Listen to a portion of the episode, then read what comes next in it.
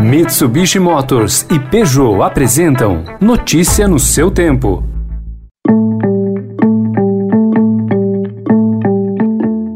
Olá, seja bem-vindo. Começando mais um Notícia no seu tempo, podcast produzido pela equipe de jornalismo do Estadão para você ouvir em poucos minutos as principais informações do jornal. Você acompanha esse podcast em qualquer plataforma de streaming, agregadores de podcasts e agora também na playlist Caminho Diário do Spotify. Entre os destaques de hoje, a CPI da Covid, que está mobilizando milícias digitais bolsonaristas, a falha do Ministério da Saúde na compra de novos testes para a detecção do coronavírus e o início da produção da vacina desenvolvida pelo Butantan. Esses são alguns dos assuntos desta quinta-feira, 29 de abril de 2021. Estadão apresenta Notícia no seu tempo.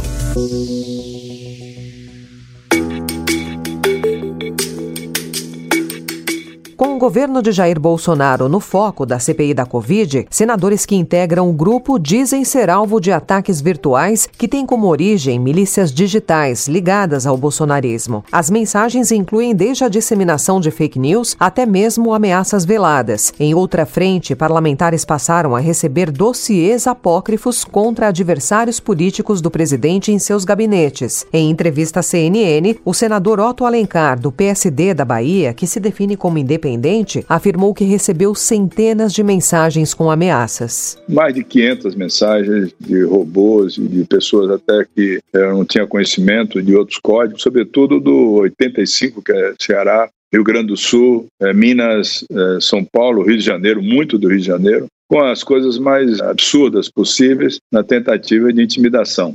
Claro que nós nos intimidamos e fizemos a sessão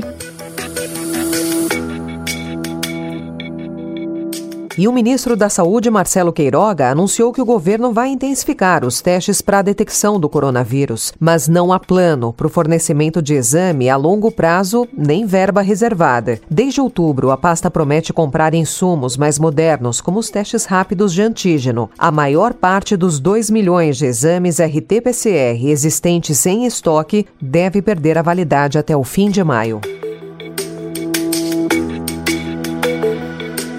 O governo de São Paulo anunciou ter começado ontem a produzir o primeiro lote de um milhão de doses da Butanvac, que é a vacina contra o coronavírus desenvolvida pelo Instituto Butantan. O anúncio foi feito por João Dória. O Butantan Nesta primeira etapa, vai produzir 18 milhões de doses da vacina pronta para o uso já na primeira quinzena de junho, quando o processo de aprovação da Anvisa for concluído, evidentemente. Vamos aguardar a aprovação da Anvisa, mas poderemos aplicar imediatamente a vacina Butanvac em todo o Brasil. A Anvisa cobrou mais documentos do órgão paulista para liberar os estudos em humanos. Projeto do Ministério da Saúde prevê vacinação em massa da população de Botucatu, no interior de São Paulo, com a vacina AstraZeneca, distribuída no Brasil pela Fiocruz. A vacinação deve começar em maio e o estudo na cidade deve durar oito meses. Segundo o ministro da Saúde, Marcelo Queiroga, o objetivo é testar os efeitos do imunizante. Nós sabemos que essa vacina já é uma vacina que está, tem registro definitivo na Anvisa e a fase 4 dos estudos é justamente para avaliar a efetividade da vacina vacina contra as possíveis variantes desse vírus. Então nós vamos vacinar a população de Botucatu inteira no âmbito dessa pesquisa e é uma pesquisa que trará respostas que queremos saber acerca do uso da vacinação. Notícia no seu tempo.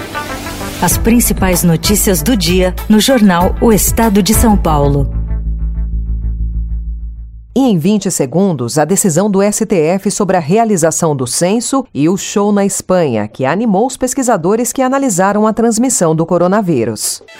Desbravar um terreno difícil, apreciar paisagens ou encontrar novos destinos. Não importa o destino que for explorar, a Mitsubishi Motors tem um 4x4 para acompanhar qualquer aventura. Conheça os modelos em mitsubishimotors.com.br.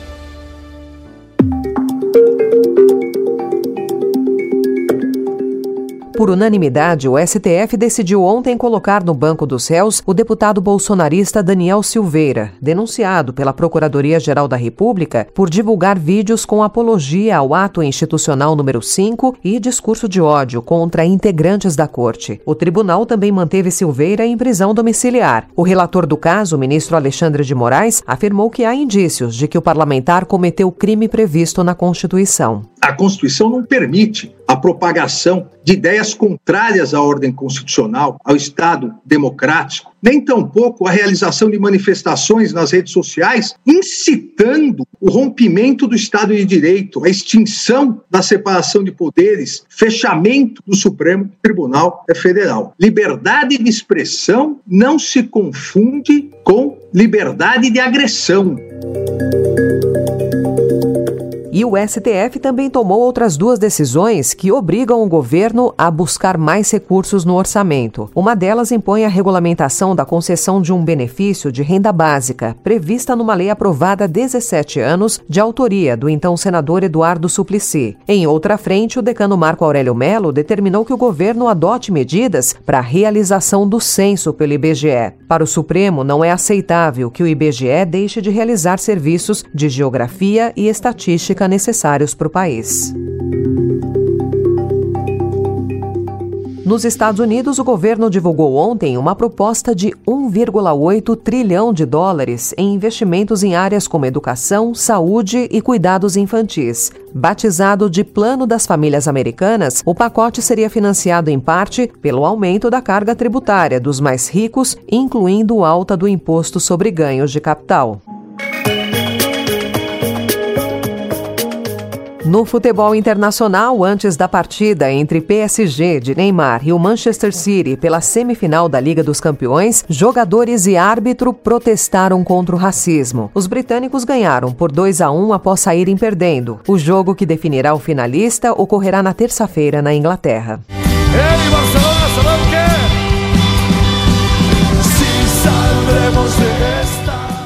Esse foi um show para 5 mil pessoas, realizado no mês passado em Barcelona, na Espanha. E a apresentação trouxe resultados animadores. Segundo os pesquisadores envolvidos no ensaio, não houve sinais de transmissão do coronavírus durante o evento, que seguiu uma série de protocolos de prevenção. Em agosto do ano passado, a Alemanha já havia feito um show para 1.200 pessoas e a conclusão foi a mesma.